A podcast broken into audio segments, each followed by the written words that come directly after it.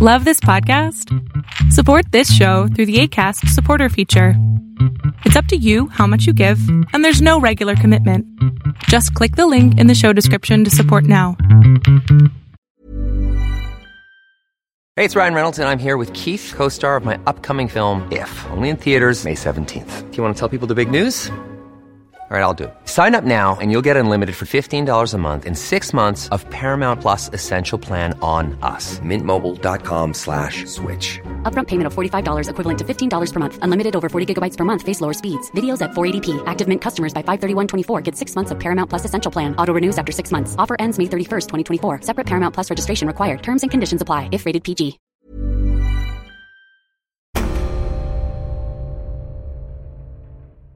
Again, look, the Russians are basically geopolitical guerrillas. They're a relatively weak country trying to basically force the outside world to treat them as if they're a great power. And, and all of politics is about perception.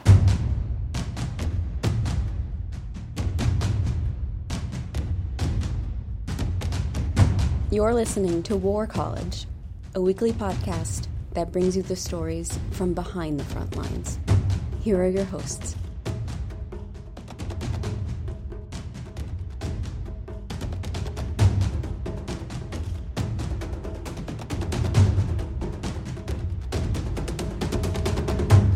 Hello, welcome to War College. I'm Matthew Gault. And I'm Derek Gannon. We need to talk about Putin. Of all the leaders of state, nobody is as maligned, studied, and overanalyzed as Russian President Vladimir Putin. He's a KGB thug, he's playing three dimensional chess while everyone else is playing checkers, and he's turned a state that was in decline into a global superpower through information warfare. No one is as cunning as Putin. Or at least that's the story we tell ourselves here in the West, or one of the stories we tell ourselves here in the West. Here to help us dispel some of those myths and set the record straightish is friend of the show Mark Galeotti. Galeotti is an expert on the Russian military, politics, and underworld, the author of many fine books, and an honor- honorary professor at University of College London, and a senior associate fellow at the Royal United Services Institute. He's got three, count them, three books coming out this month, and we're going to talk about two of them. One is we need to talk about Putin, how the West gets him wrong, and another is Russian political war moving beyond the hybrid. Mark, thank you so much for joining us. You've been very busy. yes, indeed, but it's always a pleasure to talk to you guys. Okay, so why do we need to talk about Putin? And what are the most common myths that you hear about him in the West? Okay, well, this is obviously going to occupy for the next three hours, I think. Um, why do we need to talk about Putin? Well, because, to be perfectly honest, I think on a policy level and on a kind of public discourse level, we so often get him wrong. And I think this is one of the things. This this book is essentially. I mean, you had a chance to look at it. It's a mercifully short, but essentially intemperate rant on my part.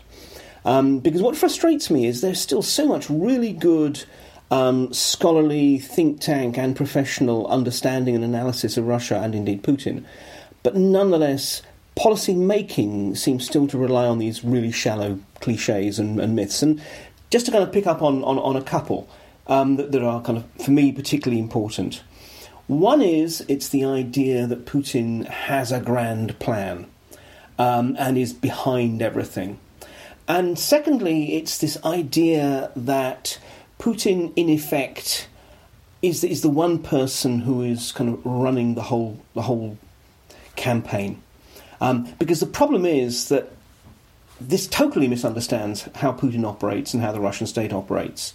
And it means that we're constantly looking for a master plan. We're constantly looking for you know, this, like, this, this underlying logic. And then getting caught out because, in the main, there isn't an underlying logic. It's conspiratorial thinking, right? You're, you're kind of looking for this top down thing and then trying to fit your theory into it, right? Yeah, absolutely. And, and the point is, look, you know, we know that, and, and not just in this way, but particularly in terms of his geopolitical strategy against the West. I mean, what Putin does is not micromanage. Instead, he kind of lets it be broadly known what his main objectives are, which are essentially to, to neutralize us, to divide us, to distract us, to demoralize us, to the point where we actually are kind of more willing to make a deal with Putin, that it seems easier just to make a deal than to stand up to him. Or else that in some ways we are just so busy resolving internal disputes and so forth, that in a way we can't muster the political will to do anything even if we wanted to. But beyond those kind of very broad parameters, Putin more or less says, well, let's see what people come up with. I mean, he's in some ways, his brilliance is that what he's done is he has weaponized the ambitions and the um, imaginations of so many different Russians. So you have ambassadors and journalists, oligarchs, minigarchs, heads of residenturas, the sort of you know intelligence cells in embassies, all these other different actors thinking, well, do I have any opportunities? Do I have any leverage? Just do I have a bright idea? that might be able to help push forward this geopolitical agenda. And okay, some some major projects clearly are either initiated by the Kremlin or at the very least need the Kremlin to sign off. But most of the time, the Kremlin has no idea what's going on and doesn't care. Because 4 out of 5, 9 out of 10, 19 out of 20 of these individual little attempts at mischief will come to nothing. And from the Kremlin's point of view, no biggie. They've invested no time, no money in it. But for the the ones and the twos that do actually work, then the Kremlin rewards handsomely the people who are behind it and in a way takes it over and, and runs with it and sees how it can d- use it to disrupt the West. Now, can we just very briefly, like specifically, what kind of projects are we talking about? We're talking about like, uh, you know, a protest group comes up and they fund both sides or appear to fund both sides, that kind of thing. I think this is this is one of the problems in talking about this because it is so diffuse and it is totally driven by opportunities. So, in, in one situation in one country, absolutely, maybe it's exactly it, it's supporting groups on the left and the right who are busy competing, you know, populist, anti-establishment candidates or whatever. Somewhere else, it may well be hacks to uncover embarrassing information or just generally to, to paralyze systems. In a third situation, I mean, the most extreme cases, we've seen you know, potential, you know, attempted coup and, and so forth. Um, but it is very much what is going on in this situation that can be worsened. The Russians do not have magic mind control powers. They, on the whole, can't create these problems, but they look at what's there and they think, okay, how can we how can we make more trouble where it is? So yeah, I mean it, it's everything from from kind of political subversion all the way through to sometimes actually sort of supporting more violent acts. Uh, a term that came up as I was reading your your stuff is the spookocracy. And can you tell the audience like what that means and why it's important? Well, I mean, Putin is famously, infamously, um, a veteran of the KGB.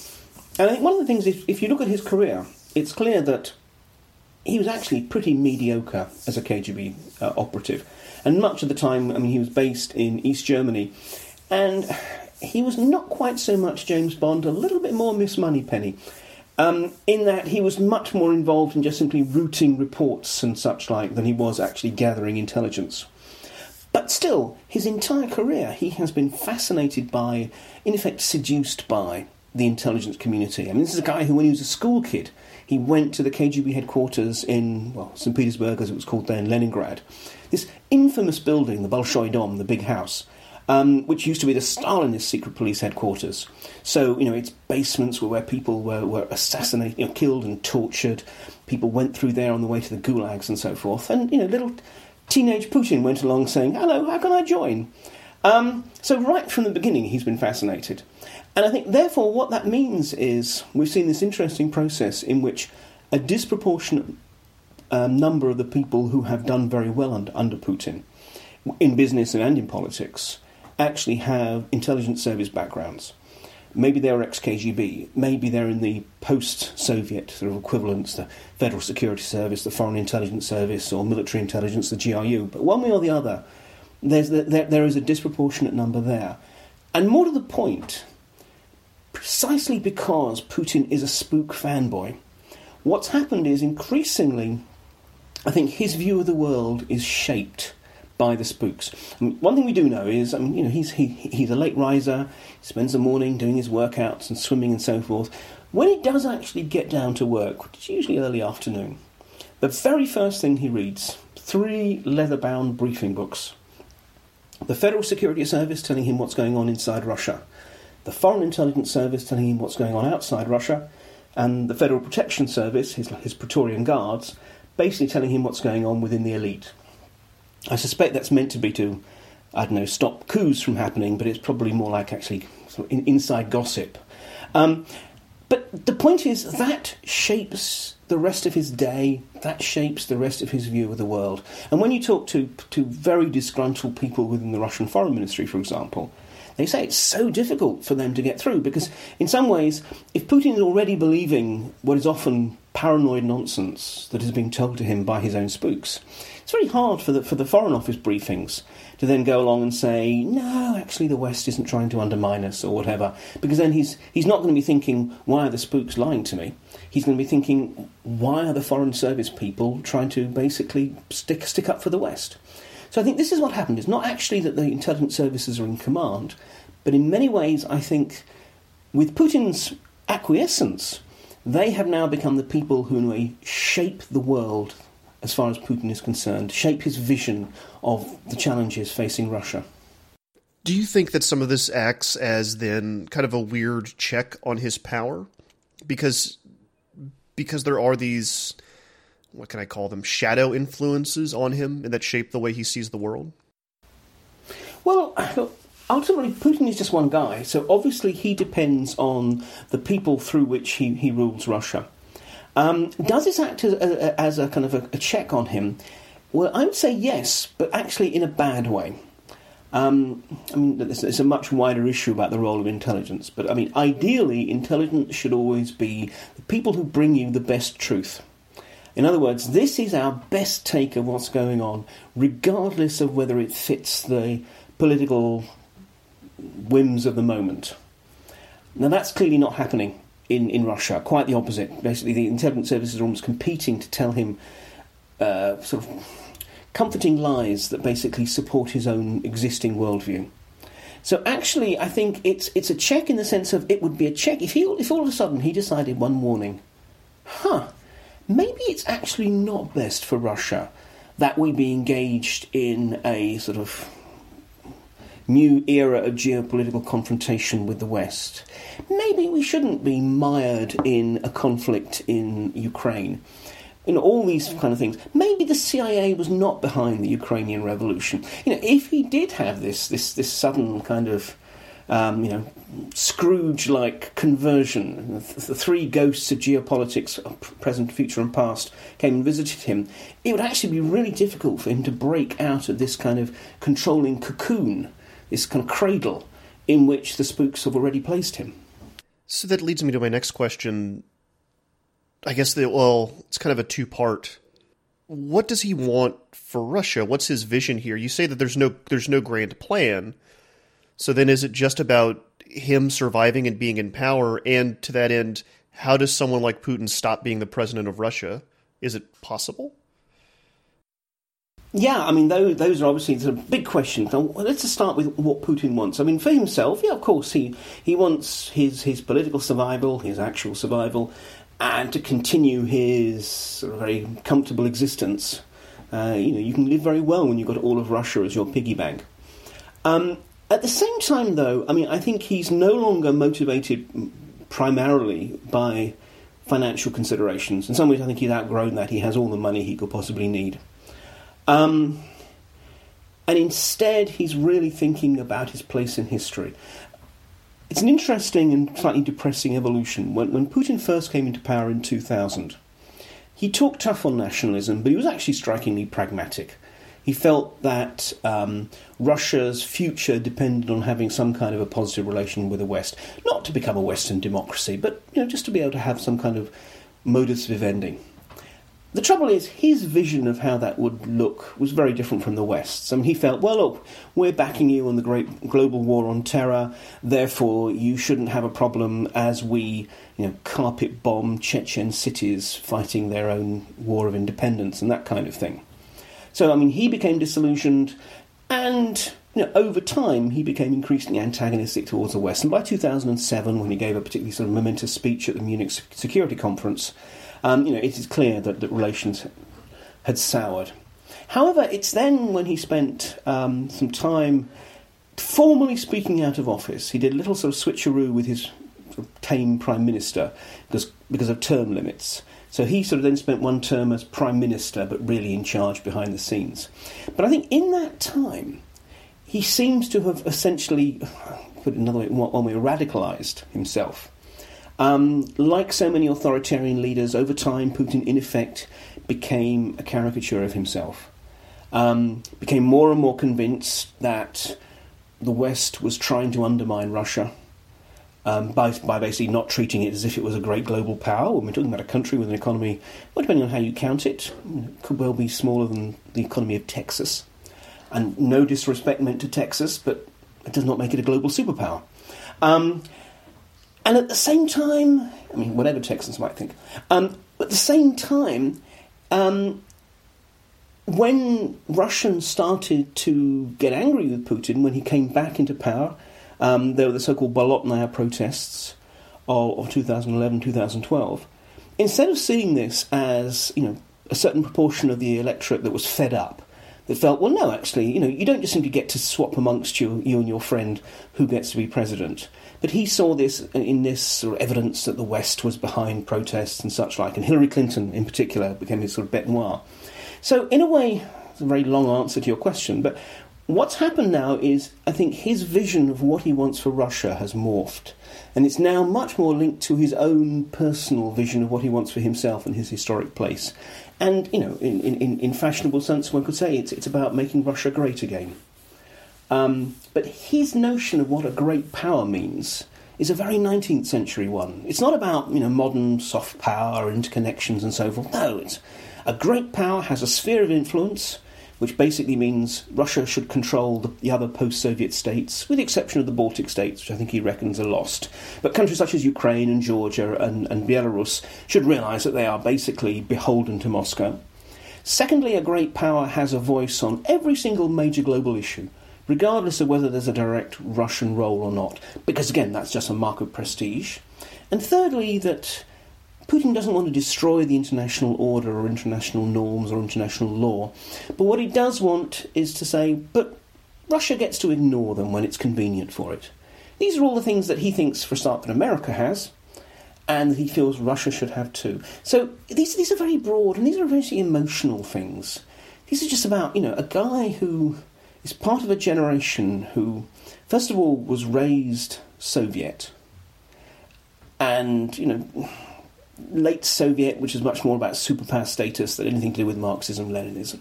And secondly, the generation of people who are, you know, they're adults and had to deal with this massive psychological blow when almost literally overnight they went from being citizens of one of the great global superpowers to citizens of this almost failing ramshackle state that was sort of, you know, being led by a drunkard and, and such like.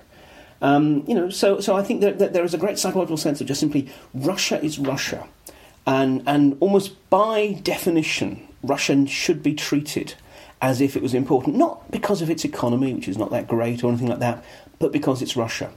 And in that respect, I mean, sh- in hindsight, we shouldn't be that surprised. In 1999, before he was president, he said Russia has been a great power for centuries and remains so. It has always had and still has legitimate zones of interest. We should not drop our guard in this respect, neither should we allow our opinion to be ignored. So even then, he was saying basically Russia has been a great power and therefore Russia should be a great power. Now, to go on to your second question about, about how, how, do you stop, I'll be honest, I think he's bored. I, I think he's actually fed up of the job and in some way losing his mojo. Um, he used to have a real connection with the Russian people. That's beginning to decline. I mean, his approval ratings are still very high by Western standards, but that's not a good comparison. But you know, more and more Russians are actually feeling that he's untrustworthy. More and more Russians are just thinking that, in a way, his his time has passed. And I think he is as well. But the problem is, when you're in this system, what do you do? You know, I can't see Putin being the sort of person who has his eye on a yacht, a Caribbean mansion, and a life playing kind of charity pro am golf with other ex presidents. Um, you know, I think this is a guy who's going to stay in Russia. I think he's looking for a successor, someone he feels he can trust with his legacy and, and his, his own security. Um, and that he'll also kind of build himself some kind of constitutional system, you know, position that gives him security. But I think this is it. It's a question of whether he's ultimately ever going to feel he can let go. I think Putin would like to, but it's, it's, it's, it's a difficult thing to abandon being an autocrat. It's usually a deadly thing, right? Well, I mean, Russia has, isn't quite that carnivorous. I mean, if we look at what happened to, to Gorbachev, if we look at what happened to Yeltsin, um, it's not so much that actually your, your, your successors feel, feel the need to wipe you out, but it's more that you might say, you know, whether whether you still have the quality of life, whether you still have the freedom um, of, of kind of political manoeuvre that, that you had before. The thing is that, I mean, Putin himself, yes, he's probably got a, a large amount of money. I, I, I think the, the, the, notions that he's one of the, you know, like the richest man in the world, I think, are, are questionable. Um, but, you know, nonetheless, he is, in the English vernacular, not short of bob or two. Um, but the point is, almost all of that is hidden money. It's not actually sitting in a bank account with his name on it. So the problem is that it, it would actually be relatively easy for a successor to basically block him from accessing those resources. So yes, I, think, I mean there are all kinds of controls. I, I, don't think it's actually about physical extermination he fears. Um, it's more about just simply the fact that he he becomes very vulnerable to whoever takes over. Life is full of what ifs. Some awesome, like what if AI could fold your laundry, and some well less awesome, like what if you have unexpected medical costs. United Healthcare can help get you covered with Health Protector Guard fixed indemnity insurance plans they supplement your primary plan to help you manage out of pocket costs. No deductibles, no enrollment periods, and especially no more what ifs. Visit uhone.com to find the Health Protector Guard plan for you. Quality sleep is essential. That's why the Sleep Number Smart Bed is designed for your ever evolving sleep needs. Need a bed that's firmer or softer on either side? helps you sleep at a comfortable temperature? Sleep Number smart beds let you individualize your comfort so you sleep better together. JD Power ranks Sleep Number number 1 in customer satisfaction with mattresses purchased in-store. And now, save 50% on the Sleep Number limited edition smart bed for a limited time. For JD Power 2023 award information, visit jdpower.com/awards. Only at a Sleep Number store or sleepnumber.com. All right. Speaking of of moving on, uh, let's kind of transition into your other book, kind of how, which I think kind of covers some of the mechanisms by which Russia is power projecting, um, and and etc. Uh, it's called Russian Political War: Moving Beyond the Hybrid, and you kind of argue that the West is on the verge of a political war with Russia, and that the purpose of this war and the means by which it, it it's happening are not a traditional military conflict. Um, and to kind of kick off the conversation, I want to focus on uh, one of my favorite Russian political figures, uh, Vladislav Surkov, which I think he serves as an interesting bridge between these two topics. Uh, can you tell us who Surkov is and how Putin met him and why someone like him and kind of what he does is important to moving beyond the hybrid? Surkov, yeah, I mean, he is indeed a fascinating character, if often way too clever for his own good. Um, he is, in many ways, the architect of. I mean, he's the architect of the current Russian political system, um, with this sort of collection of you know fake opposition parties, just to create the theatre um, of of apparent politics without actually the, the awkward inconvenience of actually having real opposition parties. So you you have the communists, you have the, the so-called liberal Democrats who are neither liberal nor Democrat. Um, you have other some smaller parties, and then you have Putin's own sort of um, you know Putin supporting United Russia bloc. So you know you, you, you can have all the, all the sort of the, the soap opera make believe of, of, politics without actually reality. And in many ways, that's that's really what um, Surkov brought to to Putin or whatever. I mean, this is a guy who you know, he's actually of, of Chechen stock. Um, mm, it's it's been claimed, and I think kind of plausibly, that he was in uh, military intelligence at one point. Um, he went into business for a while. Um, but then he, he moved into the presidential administration, and that I think is the sort of the, the, the key the key jump. And so, really, since then, since uh, 1999, he has basically been involved in the political management of, of Russia. Sometimes he's been in favour more, sometimes he's been a bit out, out of favour. And the interesting thing now is that you see, on the one hand, Surkov is in effect the kind of shadow administrator of Russian occupied Donbass, um, or sort of Russian, not quite occupied, influenced. It's very hard to define what this particular war in southeastern Ukraine, how, how one calls it. But he's basically um, Putin's manager of, of, of that undeclared war. So he's that on the one hand, but on the other hand, he's still playing playing with Russian politics. And actually, very recently, he came out with a, a lengthy and, and, as is most of the cases with with, with Surkov, ludicrously kind of overwritten um, article in which he talked about Putin and Putinism and how Putinism would outlive Putin, and there was a sort of a the wave of the future, and the whole world was was, was basically going in, in, in Russia's way. Nonsense in many ways. But the point is the kind of nonsense that, that um, A has a real message behind it, which in my opinion is, you know, he was actually beginning to allow to basically give formal permission for people to talk about the post-Putin succession. But also, in classic Surkov way, it was all there was so much in the way of smoke and mirrors that in a way one didn't really necessarily notice whether there was any real truth in it, what's really going on. And I suppose to kind of segue that to, to this point about um, Russia's campaign, I mean, I think this is, this is one of the problems, is that we are often trying to trying to understand a Russian campaign at a time when the Russians Firstly, they have very many kind of ideas of what they're doing themselves, but also they don't want it to be clear to us. Um, you know, there, there, there is a lot of very deliberate obfuscation and mythology being thrown up around what the Russians are doing because the Russians themselves are actually quite aware that they are much, much weaker than the West. Not just economically, but militarily, and certainly in terms of soft power. And in, in that respect, I think they have decided to, in some ways, embrace their role as the, the geopolitical bad boys. Um, and it, it, sounds like a really, really trivial example, but it, it's one that I particularly like. I, I, I have this much treasured T-shirt, which which was bought for me from the, the army store in, in, in Moscow, and it's it's it's Putin looking sort of gnomic, with a, a phrase in Russian that basically means I can sort things out in a moment or two. But the, the word for a moment in this way, migom, is also a play on, on, on MiG, the Russian fighter plane and then there's a little mig in the corner just in case you, you didn't get the, the pun. So what he's actually also saying is, I can sort things out with a mig or two.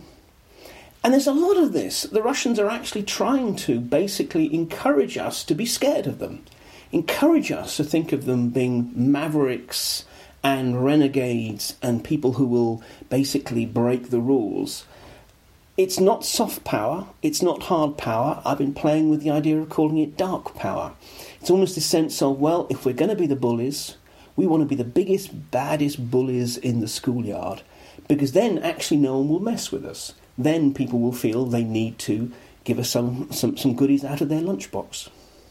We've uh, we've actually seen the the the Russian forces in Syria kind of in, along with their proxies to include uh, VK Wagner, their their private military corporations. I, I kind of want to go into the hybrid portion of what Russia's trying to do. We we know that the Russian troops can't go head to head with with Western powers, but what we've seen from Russia is the is the almost the transition to the uh, the, the cyber community, the active measures, the the unconventional kind of information warfare that they've kind of become sort of experts in do you see is is Putin laughing at at the at the United States right now? Does because he's got it feels like he just is really enjoying our new president and feels like he just has what the Russians call kompromat over our our uh, our president. Now, do you feel that way? Do you feel that they've they've kind of starting to win that hybrid war?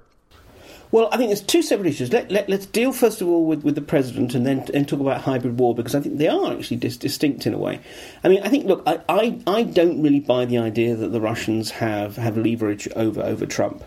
Um, not least because actually American policy towards Russia is now tougher than it was under President Obama. And uh, let me be perfectly honest if I was a case officer managing Agent Donald, I mean, the first thing I'd have been said was at the time of his political campaigning, was, for God's sake, stop praising Putin. You need to be presenting him, as the Antichrist, so that then, when we do activate you and make you do various things that are useful to us, no one can think it's because you're a Russian asset. I mean, you know, he, he, he would be in many ways the worst possible asset. And, and I think from the Russians' point of view, they're very happy with what Trump does in terms of spreading disagreement, despond, and disunity within the West. But the image I tend to use is, you know, imagine you're in a large ballroom with all the doors are locked, and at the moment there is this insane elephant in with you. And at the moment, the elephant is at the far end of the room trampling the other guys. And you're happy about that. But it's pleasure that is always tinged with, un- with discomfort at knowing that the elephant could just as easily take it into his small mind to come and trample on you. So I think that, you know, the Russians have a considerable amount of caution, I think, about Trump, because basically they're aware of, of, of America's strengths. So the Russians have cautions about Trump. But to go on to the business of, of hybrid war, um, and yes, absolutely, you know, the, the, Russians have been building up a whole load of capabilities really effectively. But, and this is a central point of my book, is this is the problem. When we talk about hybrid war, um, oh, a Russian hybrid war or whatever, putting aside whether or not we should call it hybrid war, which in my opinion we shouldn't, but that's a whole other war, uh, other semantic war to fight. In a way, there's three different phenomena we have to be aware of. One of them is, look, the Russians think hybrid war, or as they call it, gibridnaya vojna, they just translated it across, is actually something that the West is using against them. Now, I think they're wrong, but the point is, I think it's a genuine belief amongst the sort of the, the, the Russian p- political elite that basically we are trying to destabilize them and they're fighting back against us. But then more generally, there's how the military look at non-kinetic operations and how they use them to prepare the battlefield, which is, you know, to an extent what we've seen in Syria, but primarily the best examples are Crimea and the early stages of the Donbass war. So, yes, using disinformation, using um, cyber attacks, using anything else they can to, to subvert and to ensure that by the time their, their, little green men, their Spetsnaz operators, start sifting in, they have, if not already won the war, but at least positioned themselves as effectively as possible. Which, in a way, is frankly something that everyone is doing. I mean, no war has ever not been hybrid. You know, if one looks at Desert Storm, you know, there was a strong information operations dimension to try and get the Iraqi forces to surrender and so forth. But nonetheless, you know, the, the, the, there are new opportunities in the 21st century, and the Russians are absolutely very much at the foreground of, of, of exploiting them. But then there is a third, and for me the most important element, which is how the national security, the Russian national security community, think about their struggle with the West. Look, I, I mean, I think the Russians regard NATO as basically bulletproof in terms of direct military action. I mean, barring some kind of cataclysmic shattering of the alliance in the future. But at the moment, they, I think they, they think that the Article 5 mutual defence guarantee is rock solid. Um, and anyway, you know, Russian military strength is not inconsiderable, but it's not in a position to take on NATO. So instead, I think what the, the civilian leadership has done, and let's be honest, the civilians are the ones in charge, is actually think, well, no, in the in the modern world, you know, where, where you have, you know, sort of the fact that we're, we're up against democracies with all their kind of, as the Russians would think of them, weaknesses, actually, we can get what we want without a single shot being fired. So you might say if the, the military take is the non kinetic means are how you prepare the ground before the shooting takes place, what the civilians are saying is we don't need shooting at all. And in this respect, I mean, I, I, I'm calling it political war because I think it's closest to what George Kennan, the uh, American, you know, legendary American diplomat and, in many architect of early Cold War policy, what he outlined in 1948 when he sort basically said that you know political warfare is in broadest definition it's the employment of all the means that a nation's command short of war to achieve its national objectives. So everything from black propaganda and you know economic sanctions all the way through to soft power and so forth. But you know, everything other that doesn't really involve shooting is fair game. And I think that's what the Russians are really using against the West. It is this, this sort of, you know, and, and I think it is a war in the sense of, you know, the, the Russians are mobilized on almost a war fighting basis, but that it's not intended to go into a shooting stage. Let's let's focus on NATO for a second, and I, I kind of like the, the fact that you mentioned that. Uh, I'm we're starting to see. Let's say let's let's look at Poland, Latvia, Lithuania. These three countries, former you know Warsaw Pact countries, are are highly highly concerned with the President Trump's comments and kind of disparaging remarks about NATO, and even the the the, the possible withdrawal from the U.S. from NATO. It seems like Russia has just kind of gotten a what I like to call an information warfare win on that because what you just mentioned is physically gun to gun, you know, tank to tank. The so or excuse me, apologies. Russia and the United States or the West, Russia can't do that. So I believe they they seem to be focusing highly. They're they're dumping a lot of information into their cyber warfare. Do you see Poland, Latvia? Do you see the former Warsaw countries concerned that Russia is prepping them for a just a kind of a walk in and hello type of invasion? I mean, there's absolutely that that concern. Um, and in some ways, one can understand it, not least for reasons of, of history as well as geography. Um, but also, exactly, it's something that the Russians encourage. Um, you know, again, go back to my earlier point about dark power. Um, I mean, actually, it suits the Russians to be scaring people. Because the point is, you know, on, on, I mean, in some ways it's a very short-sighted tactic because obviously, you know, NATO is in, in some ways regalvanized. Um, and particularly the countries we're talking about, the Baltic states and, and, Poland. I mean, these are countries that are also spending a lot of money on their defence. And also, it's worth mentioning on, on, on counterintelligence, which is a sort of the, a second and often, I think, neglected aspect of, of, of resisting this, this Russian campaign. But the point is that in a way, the Russians have understood that their armed forces are not just military assets, they are also information operation assets. So this is, I think, one of the reasons why why we see a steady tempo, often really quite aggressive, frame, you know, aggressively framed military exercises in the region. It's why we see the Russians sending long-range bomber patrols that sort of can sometimes skirt into other countries' airspaces, or they are buzzing planes within the uh, buzzing ships with their planes in, in the Baltic Sea. It's basically to create this this exactly this sense of impending doom, because they think that this gives them some kind of political leverage. One thing I kind of want to hyper focus on, and one of the most one of the more fascinating stories, at least for me, is uh, Putin's um, relationship with this ultra nationalist biker gang, if you will, the Night Wolves.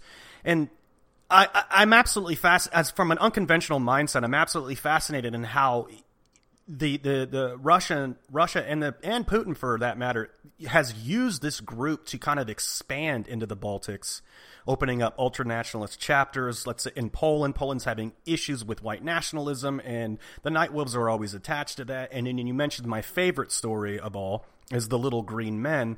There has been reporting that the, the, this biker gang is some was somehow involved with that, along with uh, what was going on in the Ukraine. What's what's is this is this another another kind of uh, one of Putin's you know what's his plan with this with this group because they seem to be expanding and it looks like they've they've got ties to the GRU and are funded by the Russian government. What what's the plan there? What what are they trying to do? Well, I mean, first of all, it's worth mentioning that there's just simply an element in which this is just Putin's own PR. Um, you know, it's just another aspect of him showing what a kind of macho figure he is. It's just like when he's, uh, you know, riding horseback with, without his shirt on or, or, whatever, riding with a biker gang. It's another attempt just just just to, just to show us what a manly little fellow he is.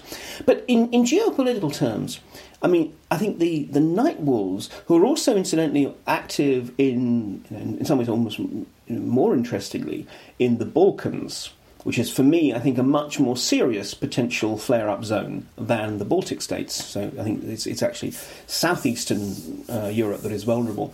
But the point is, yeah, th- this is exactly how the, how the Russians are operating. Because, first of all, you don't really have a grand plan, you don't really have an understanding of quite what how you how things are going to play out next week, let alone next year. You try and build up as many and as varied a range of potential policy instruments. And particularly, you want them across the full spectrum. So, so you want entirely civil things. You you want to have Western um, political and business leaders whom you've managed to kind of woo and, and flatter so that they're positively inclined towards you. You want to have um, you know political movements that because maybe because they're anti-American or they're anti-EU or whatever look to you positively all the way through to the more sharp end type things. So we see the Russians, you know, trying to find ways of using Russian-based organized crime, for example, as, as instruments in their political war, and you know, amongst other other sort of you know semi-violent kind of structures, we have we have the night wolves. So the night wolves, you know, again, it's part of this whole spectrum of instruments, and what they can be used for is several things. One is, yeah, you you might need them just for armed muscle in certain circumstances. And that's what we saw in, in for example, Crimea, and to a much lesser extent in, in, in the Donbass. Um, though, on the whole, these, these guys, they're not actually good fighters.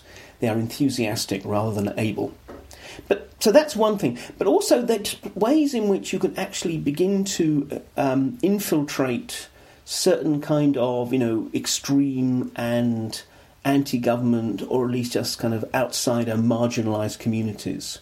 Um, and because biker gangs have a tendency to cross over the realms of politics, economics, crime, and, shall I say, street politics, they're actually particularly useful in that way. So I think, I think you know, we shouldn't be surprised that, that the Russians are going to put a, you know, what is actually a relatively moderate amount of money in, into supporting the Night Wolves.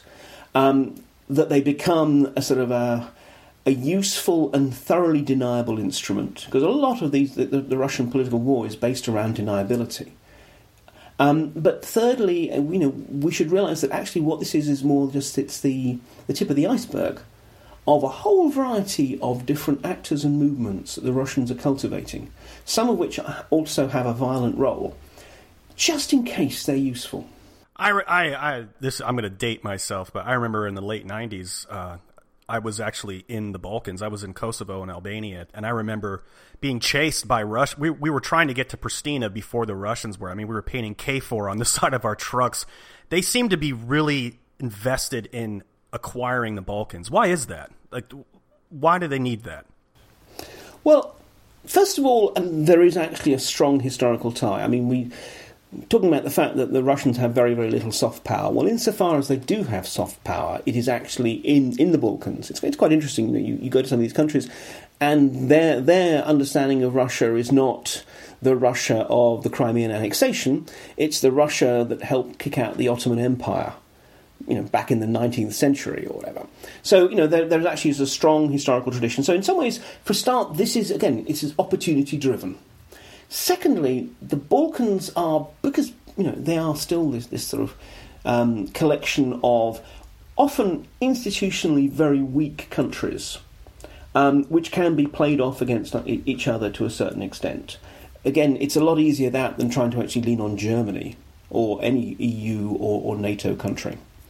But thirdly, it's precisely that this is in some ways a soft um, underbelly into NATO and the European Union from their point of view, I think a lot of this is, is instrumental.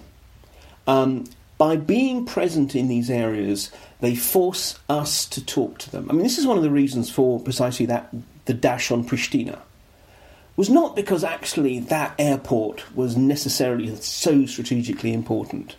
It's that by having Russian paratroopers there, it made them players. And whether we're talking about Syria or Libya or, or obviously all the Balkans, you know, that is often a key thing. They want to get in there so they force us to actually have to make deals with them and talk to them and treat them like an equal. But the final kind of particular point is exactly there. There is a you know a, a crucial role that is going to be played by Serbia, um, you know, and and being able to actually sort of manage and nudge Serbia's tr- distinctly troubled relationship with Kosovo and also with Bosnia, um, you know, means again that the Russians acquire a role in an area that Europe cannot afford to ignore. So what they're doing is they're basically placing themselves saying there, saying you cannot reach some kind of resolution to the you know often really quite difficult political and potentially even violent challenges of the region without talking to us. So come on, be, nice to us and offer us a deal. I want to change tracks just a little bit and talk about kind of mood. There's I remember reading about uh, this information warfare and kind of how Putin keeps power domestically a lot in the run up to the 2016 election. Um, and the, the, kind of this sense that there's so much competing information and so much disinformation that you know Russians tend to shut down, or not, you know, certainly not all of them, but some of them. Um, and you just get exhausted with all of with all of the input and all of the lies, and it's hard to parse what's going on. And I feel like in America right now, I'm I'm feeling that. I'm feeling that about my domestic politics, um, and I'm wondering if you see similarities. Well, I mean, look, I'm I'm sort of talking to you from Brexit Britain. Um, and dear God, absolutely, I think we're feeling much the same. But after a certain point, with, with, with, the whole Brexit back and forth, we're thinking, what, what the hell is going on? And uh, we're, we're bored with this and we're fed up and so forth. But I think this is, this is really about the modern world. This is about a modern world in which, frankly, anyone with uh, a Twitter feed or a Facebook page is a media outlet. Um, and the old structures, the old gatekeepers who were there to actually kind of control how many different perspectives there were, no longer have that power. Um, and I think it's not something that the Russians have invented by any means, but I think particularly the Russians have been particularly effective in realizing this and thinking of the particular opportunities. Again, look, the Russians are basically geopolitical guerrillas. They're a relatively weak country trying to basically force the outside world to treat them as if they're a great power. And, and all of politics is about perception. So all you know, what they're having to do is basically force us to, to, to think in, in, in certain way.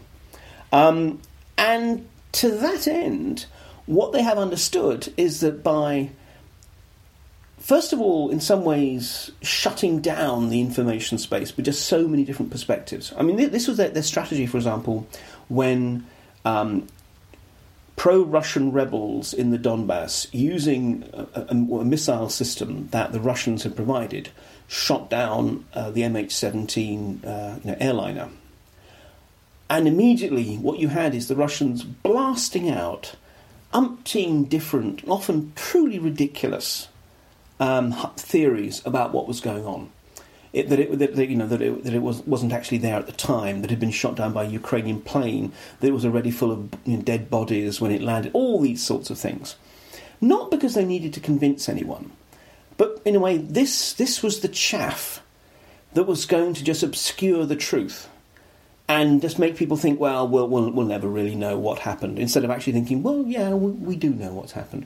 And I think this, this is the thing, all, all the Russians have to do is take the current trend of, of the modern media space and just nudge it a little bit further in, in, in their own advantage. And then they're not the only ones. I mean, you know, there are lots of other players who are also, you know, enjoying the opportunities to basically spread myth and lie and conspiracy theory and so forth in, in, in the modern media space.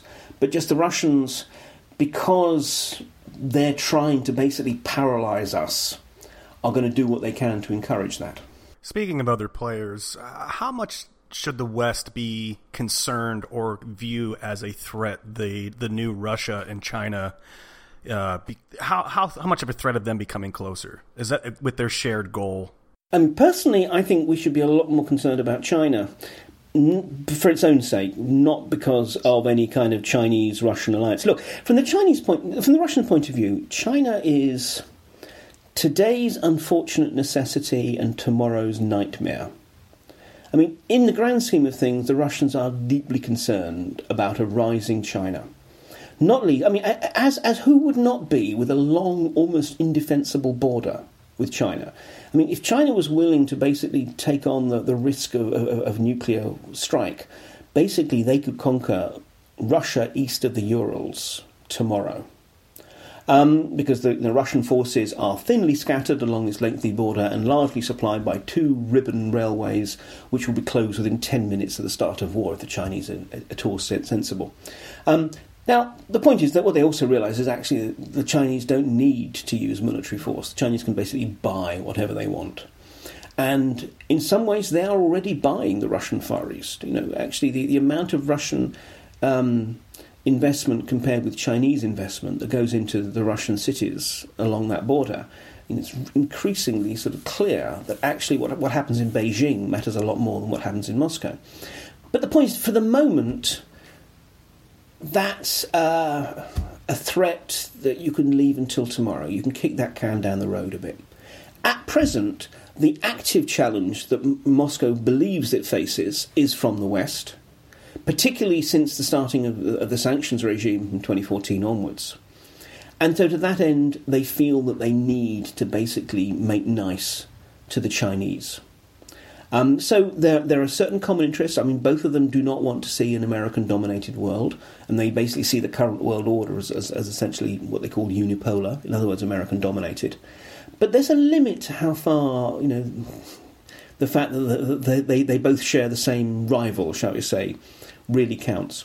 For the Chinese, Russia's not that important. I mean, even if you look at the, the current sort of huge investment in the so-called One Belt, One Road um, sort of transport infrastructure, I mean, it's really just a lot of it is just simply a recognition of the fact that there is just this un- inconvenient chunk of land called Russia between China and the markets that it really cares about.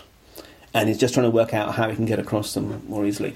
Um, the days when the Chinese were dependent upon Russia for high tech weaponry are increasingly disappearing. I mean, once upon a time, the Russians thought they could basically sell the Chinese stuff and that the Chinese wouldn't be able to reverse engineer it. Well, they've, they, they have learned the, the, the, mistake of that. Um, so I think for all kinds of reasons, as well as just hist- you know, historical reasons with, with a dash of racism, the Russians are truly worried about the Chinese. And the Russians, I think, also appreciate that the Chinese um, are not going to do them any favours. At the end of 2014, there was a major gas deal. Um, and Putin needed the deal because he needed to basically show the West we have other friends too, you know. And the Chinese knew that, and therefore, if you know, to, to put it very bluntly, the Chinese screwed Putin for all they could. And so much so that not all the financial details of that deal have yet been released because the Russians are so embarrassed about the, the scale of the deal that the Chinese forced on them. So look, this is not this is not an alliance in any way. This is a, or, or rather, it's an alliance of utmost convenience. They have certain common interests. Um, they don't want to see, for example, Islam raging through Central Asia. They, you know, feel that America is, is, is a little bit too dominant. But when it comes down to it, these these are not countries that feel much much sympathy for for each other, um, and therefore I think five years, ten years down the line, we will not really be talking about a Russian Chinese alliance. Worst case scenario is we will be talking about the fact that the Russians are now vassals of the Chinese. More likely is that they'll be in a much more antagonistic relationship. Mark Galeotti, thank you so much for coming on the show and scaring us again. Always a pleasure. The books are uh, we need to talk about Putin, how the West gets him wrong, uh, Russian Russian political war moving beyond the hybrid, and then what's the third one? Third one is an Osprey military history book on Battle of Kulikovo, 1380. A little bit of medieval historical goodness. Uh, thank you so much for coming on to talk to us. That's it for this week, listeners. Thank you so much for tuning in. War College is me, Matthew Gault, Derek Gannon, and Kevin Knodell. It was created by me and Jason Fields, who will not leave my cats alone. If you like the show, please rate us on iTunes and leave a comment. It helps other people find the show. We're on Twitter at war underscore college, and we're still working on that website. We'll be back next week. We've been very busy. Coming up is a discussion of the war raging on the streets of America itself, a look at the truth behind a Japanese legend, and tips that just might keep you safe in the event of nuclear war. Until then, stay safe out there. When you make decisions for your company, you look for the no brainers. And if you have a lot of mailing to do, stamps.com is the ultimate no brainer. It streamlines your processes to make your business more efficient, which makes you less busy. Mail checks, invoices, legal documents, and everything you need to keep your business running with Stamps.com. Seamlessly connect with every major marketplace and shopping cart. Schedule package pickups and see your cheapest and fastest shipping options from different carriers. With rates up to 89% off USPS and UPS rates. And with the Stamps.com mobile app, you can take care of mailing and shipping wherever you are. Make the same no-brainer decision as over 1 million other businesses with Stamps.com. Sign up with Code PROGRAM for a four-week trial, plus free postage and a free digital scale. No long-term commitments or contracts. That's Stamps.com. Code PROGRAM.